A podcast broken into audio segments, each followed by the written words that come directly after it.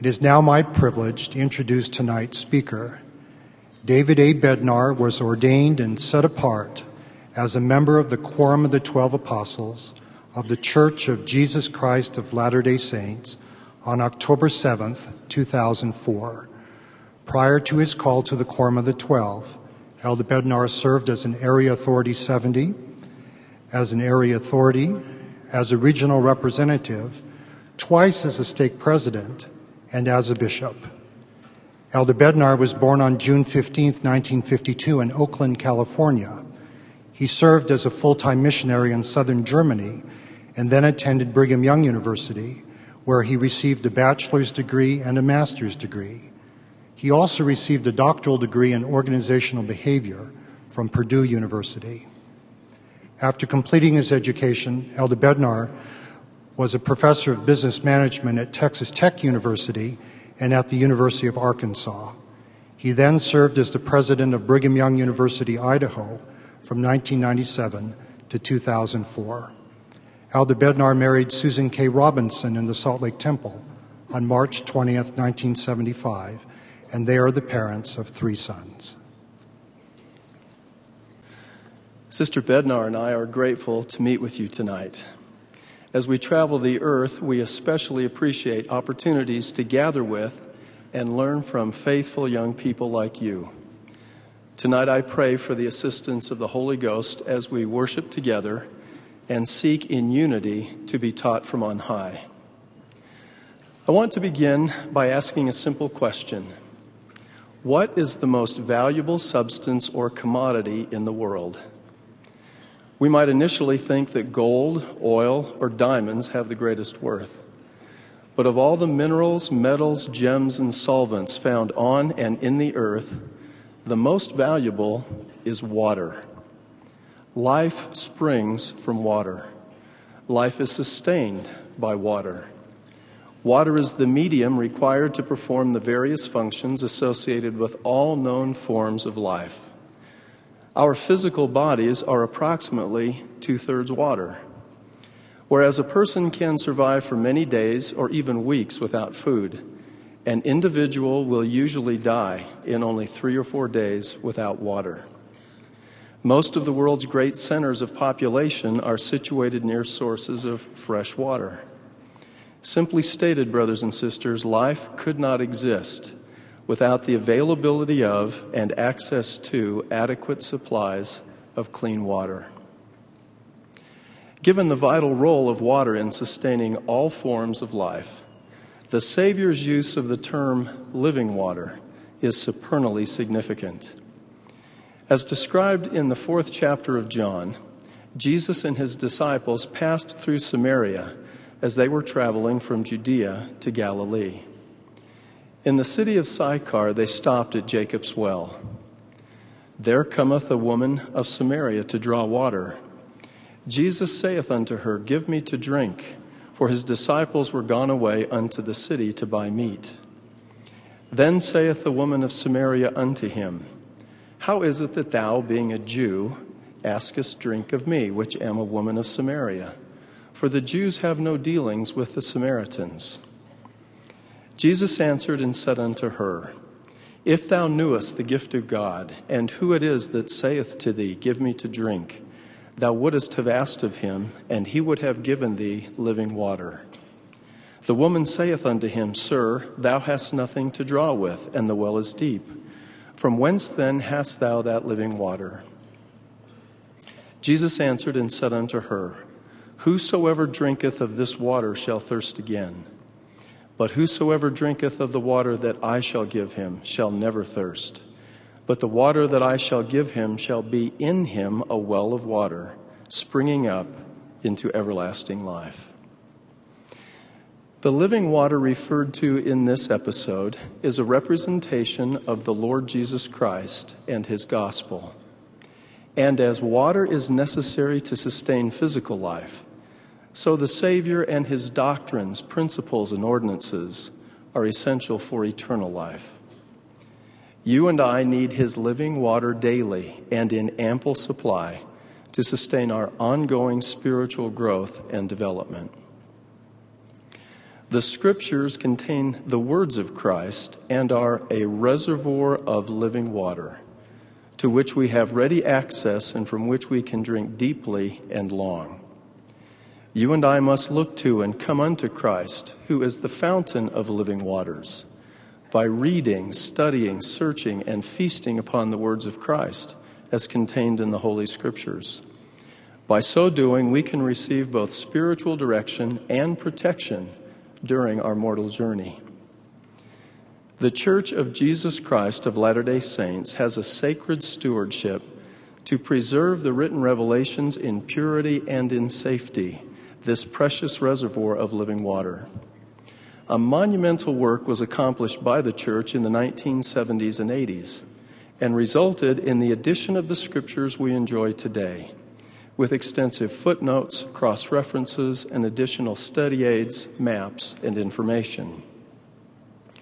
As the updated Scriptures were first introduced to the members of the Church in the early 1980s, Elder Boyd K. Packer prophesied, quote, "With the passing of years, these Scriptures will produce successive generations of faithful Christians who know the Lord Jesus Christ and are disposed to obey His will.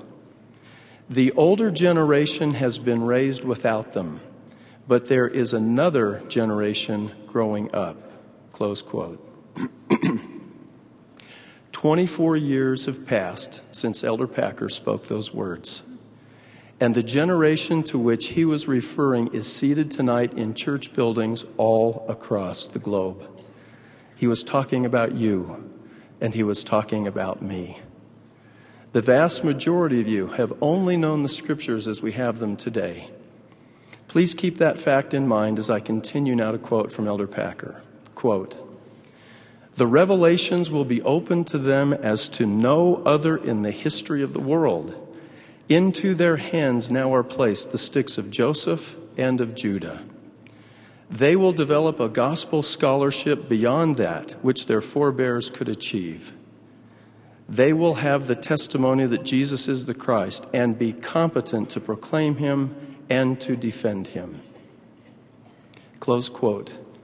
Not only are we blessed to have these Scriptures so readily available to us today, but we also have the responsibility to use them consistently and effectively and to drink deeply from the reservoir of living water. I believe this generation of youth is more immersed in the Scriptures, more deeply acquainted with the words of the prophets, and more prone to turn to the revelations for answers than any previous generation.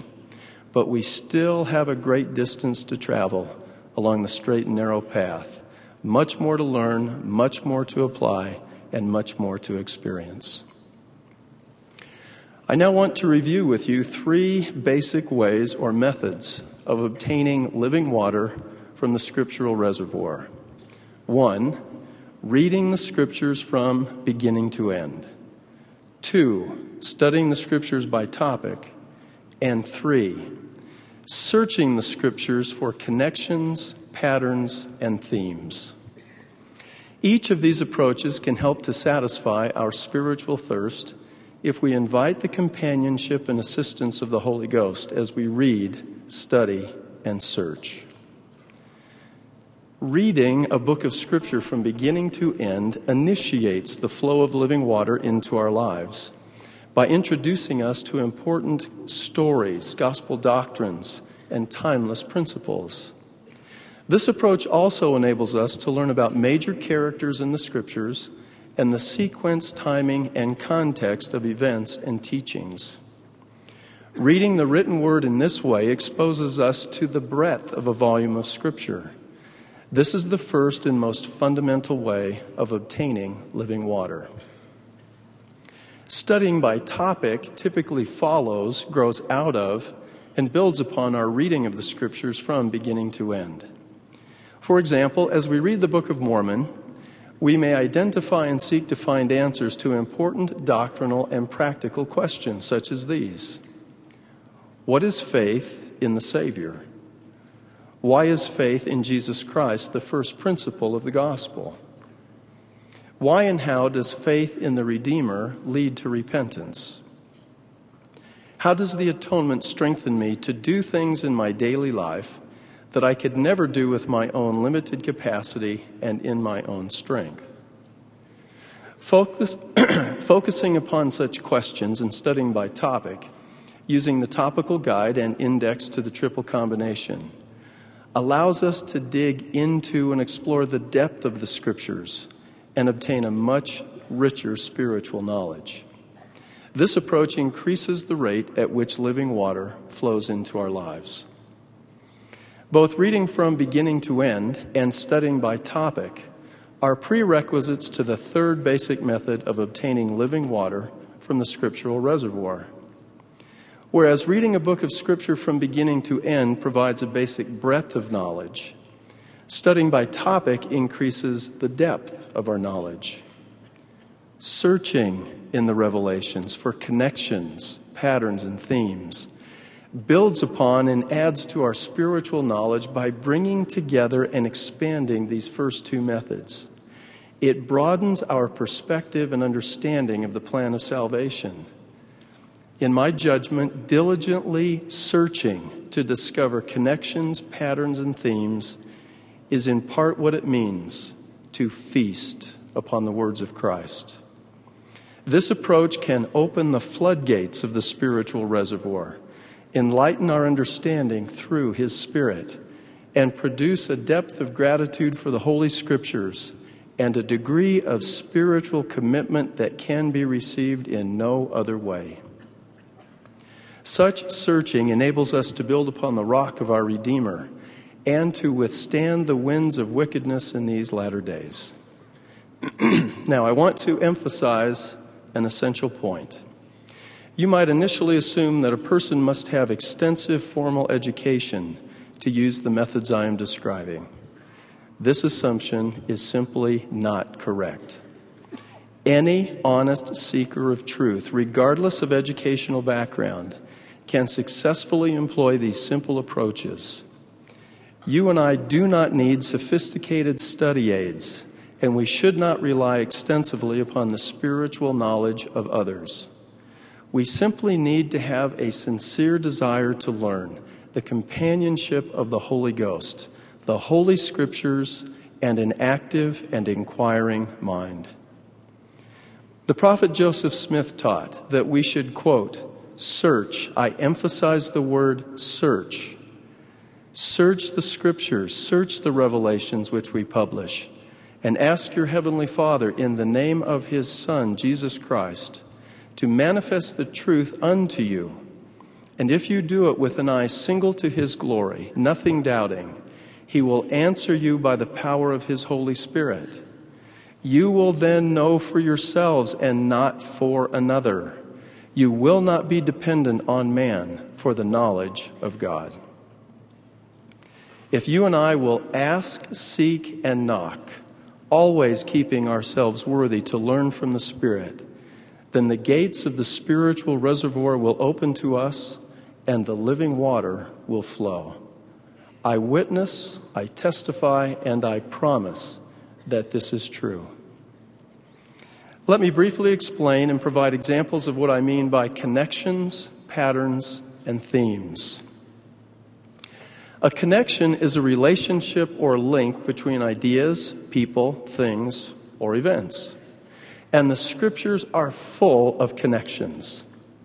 Consider the relationship between the eternal Father and His Son, Jesus Christ, between mercy and grace, between clean hands and a pure heart, between a broken heart and a contrite spirit, between the wheat and the tares, between knowledge and intelligence, between justification and sanctification, between sheep and goats, between immortality and eternal life, and countless others. Prayerfully identifying, learning about, and pondering such connections, the similarities and differences, for example, is a primary source of living water and yields inspired insights and treasures of hidden knowledge.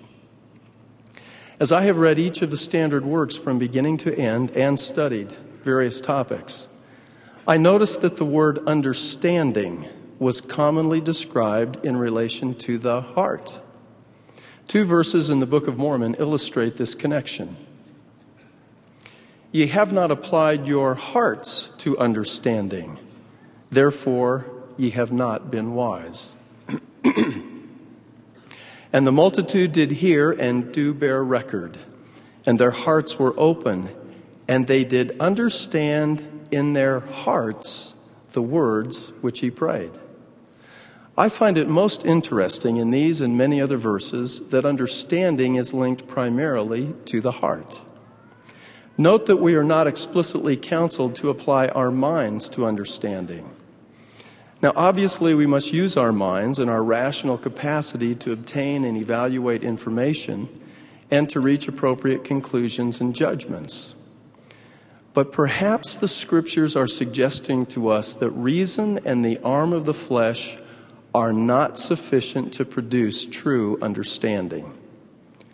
Thus, understanding, as the word is used in the scriptures, does not refer solely or even primarily to intellectual or cognitive comprehension. Rather, understanding occurs when what we know in our minds is confirmed as true in our hearts by the witness of the Holy Ghost.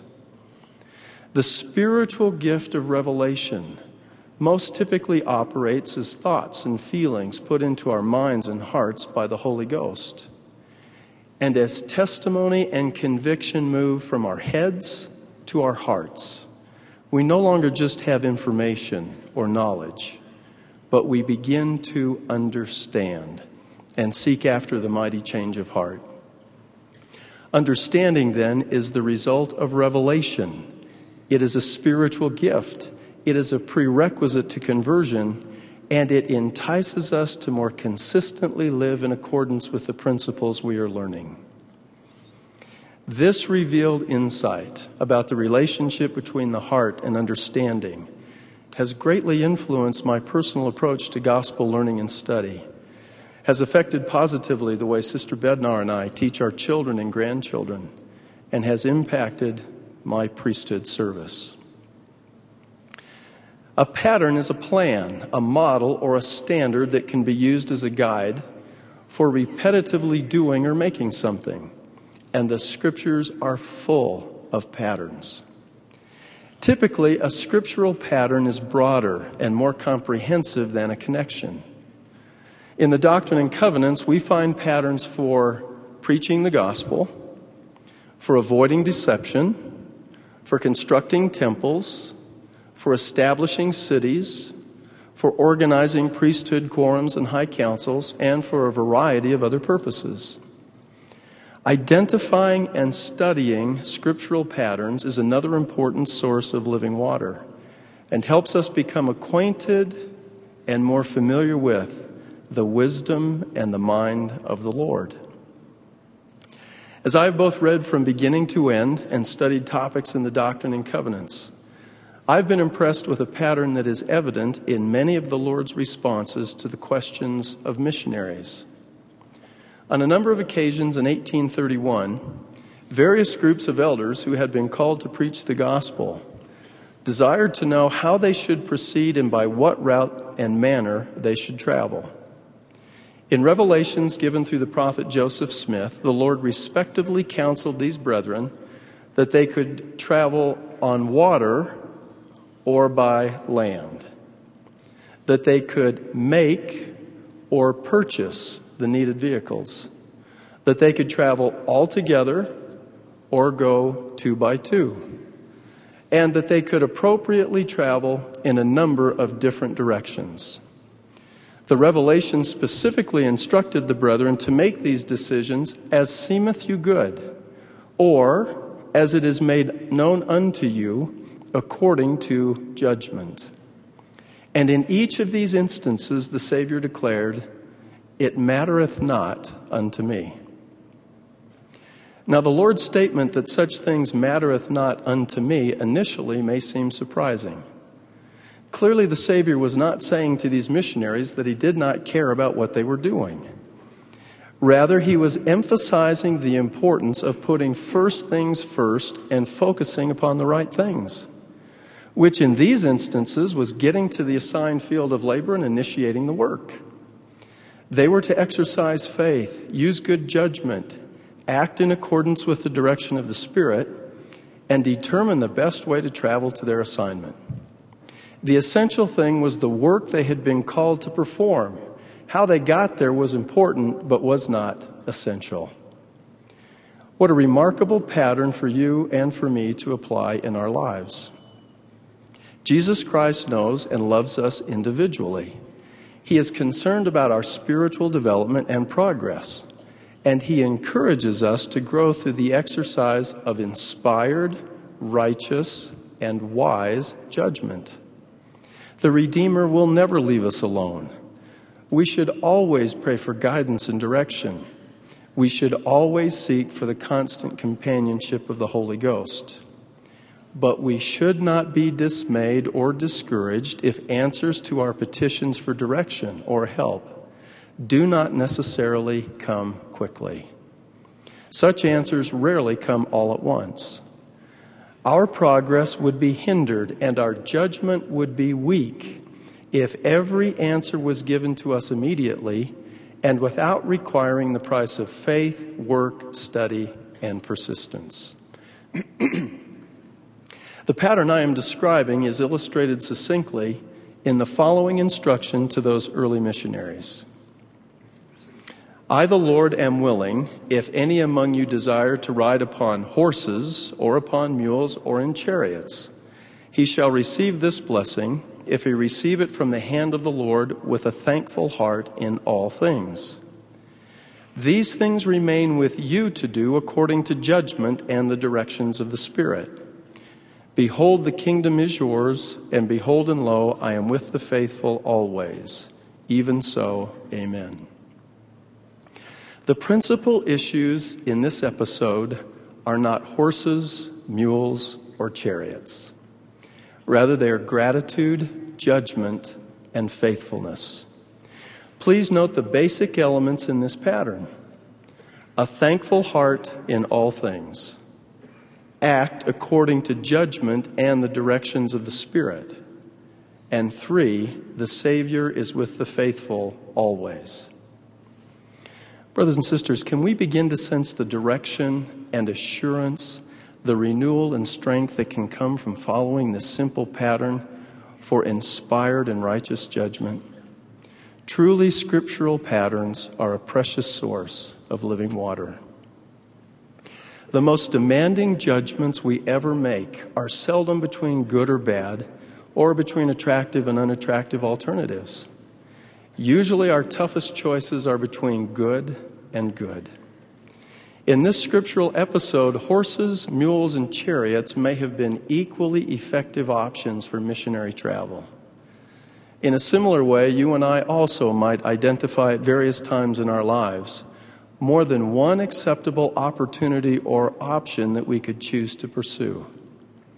We should remember this pattern from the Scriptures as we approach such important decisions. If we put essential things first in our lives, things such as dedicated discipleship, honoring covenants, and keeping the commandments, then we will be blessed with inspiration and strong judgment as we pursue the path that leads us back to our heavenly home. If we put essential things first, we cannot go amiss.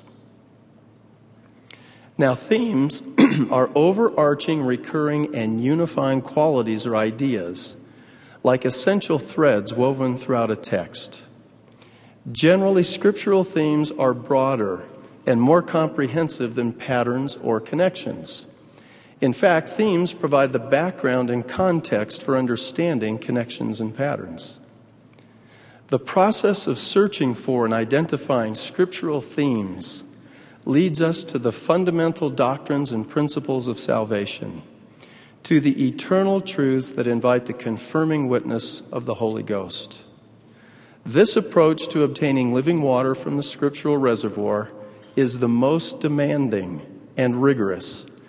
It also yields the greatest edification and spiritual refreshment. And the Scriptures are replete with powerful themes. For example, the Book of Mormon came forth in this dispensation to the convincing of the Jew and Gentile that Jesus is the Christ, the eternal God, manifesting himself unto all nations. The central and recurring theme of the Book of Mormon is the invitation for all to come unto Christ and be perfected in him. The teachings, warnings, admonitions, and episodes in this remarkable book of Scripture all focus upon and testify of Jesus the Christ as the Redeemer and our Savior. Let me provide a few additional examples of important themes using scriptures from the Book of Mormon. If the children of men keep the commandments of God, he doth nourish them and strengthen them, and provide means whereby they can accomplish the thing which he has commanded them. Press forward with a steadfastness in Christ. Men are that they might have joy. In the strength of the Lord thou canst do all things. Wickedness never was happiness. If you promise not to laugh, I will tell you about one of the simple ways I search for scriptural themes. I do not advocate or recommend that you use the same approach. Different people use different methods with equal effectiveness. I am simply describing a process that works well for me. In preparing for a recent speaking assignment, I was impressed to talk about the spirit and purposes of gathering. I had been studying and pondering Elder Russell M. Nelson's recent conference message on the principle of gathering, and the topic was perfectly suited to the nature of and setting for my assignment. I recognized that I had much to learn from the scriptures about gathering. So I identified and made copies of every scripture in the standard works that included any form of the word gather. I next read each scripture looking for connections, patterns, and themes. It is important to note that I did not start my reading with a preconceived set of things for which I was looking. I prayed for the assistance of the Holy Ghost and simply started reading. As I reviewed the scriptures about gathering, I marked verses with similar phrases or points of emphasis using a colored pencil. By the time I had read all of the scriptures, some of the verses were marked in red, some were marked in green, and some were marked in other colors. Now here comes the part where you may laugh. I next used my scissors to cut out the scriptures I had copied and sorted them into piles by color. The process produced a large pile of scriptures marked with red, a large pile of scriptures marked with green, and so forth. I then sorted the scriptures within each large pile into smaller piles. Can you tell that as a first grader, I must have really liked cutting with scissors and putting things into piles? The results of this process taught me a great deal about the principle of gathering. For example, I learned from examining my large piles that the scriptures describe at least three key aspects of gathering: the purposes of gathering, the types and places of gathering, and the blessings of gathering. I noted that some of the primary purposes of gathering are to worship, to receive counsel and instruction, to build up the church, and to provide defense and protection. In studying about the types and places of gathering, I discovered that we are gathered into eternal families, into the restored church, into stakes of Zion, into holy temples, and into two great centers, Old Jerusalem and the city of Zion, or New Jerusalem. I was grateful to learn that edification, preservation, and strength are some of the blessings of gathering. Through this process, I gained an even deeper appreciation for the spirit of gathering as an integral part of the restoration of all things in the dispensation of the fullness of times. I will not take the time now to recount the other things I learned about gathering. My purpose here is to briefly illustrate one way of searching for scriptural themes. Brothers and sisters, the blessings of knowledge, understanding, revelation, and spiritual exhilaration that we can receive as we read, study, and search the Scriptures are marvelous. Feasting upon the Word of Christ is edifying, exciting, and enjoyable. The Word is good, for it beginneth to enlarge my soul, yea, it beginneth to enlighten my understanding, yea, it beginneth to be delicious to me. Behold, they are written, ye have them before you, therefore search them, and they shall be in you a well of water springing up into everlasting life. In my personal reading, studying, and searching over a period of many years, I have focused repeatedly upon the doctrine of the atonement of Jesus Christ. No event, knowledge, or influence has had a greater impact upon me during my 54 years of mortality than reading about, studying in depth, and searching for connections, patterns, and themes related to the doctrine of the atonement. This central saving doctrine over time gradually has distilled upon my soul as the dews from heaven, has influenced my thoughts, words, and deeds, and literally has become for me a well of living water. The importance of reading, studying, and searching the Scriptures is highlighted in several elements of Lehi's vision of the tree of life. Father Lehi saw several groups of people pressing forward along the straight and narrow path, seeking to obtain the tree and its fruit. The members of each group had entered onto the path through the gate of repentance and baptism by water, and had received the gift of the Holy Ghost. The tree of life is the central feature in the dream and is identified in 1 Nephi chapter 11 as a representation of Jesus Christ. The fruit on the tree is a symbol for the blessings of the Savior's atonement. Interestingly, the major theme of the Book of Mormon, inviting all to come unto Christ, is central in Lehi's vision. Of particular interest is the rod of iron that led to the tree. The rod of iron is the Word of God. In 1 Nephi chapter 8, verses 21 through 23, we learn about a group of people who pressed forward and commenced in the path that led to the tree of life. However, as the people encountered the mist of darkness, which represents the temptations of the devil, they lost their way, they wandered off, and they were lost. It is important to note that no mention is made about the rod of iron in these verses. Those who ignore or treat lightly the Word of God do not have access to that divine compass which points the way to the Savior. Consider that this group obtained the path and pressed forward, exhibiting a measure of faith in Christ and spiritual conviction, but they were diverted by the temptations of the devil and were lost. In verses 24 through 28, we read about a second group of people who obtained the straight and narrow path that led to the tree of life. This group pressed forward through the mist of darkness, clinging to the rod of iron, even until they did come forth and partake of the fruit of the tree. However, as this second group of people was mocked by the occupants of the great and spacious building, they were ashamed and fell away into forbidden paths and were lost. Please notice that this group is described as clinging to the rod of iron. It is significant that the second group pressed forward with faith and commitment. They also had the added blessing of the rod of iron, and they were clinging to it. However, as they were confronted with persecution and adversity, they fell away into forbidden paths and were lost. Even with faith, commitment, and the Word of God, this group was lost, perhaps because they only periodically read or studied or searched the Scriptures.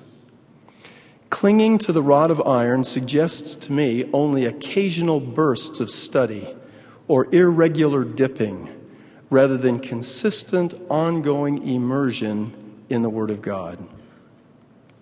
In verse 30, we read about a third group of people who pressed forward continually, holding fast to the rod of iron.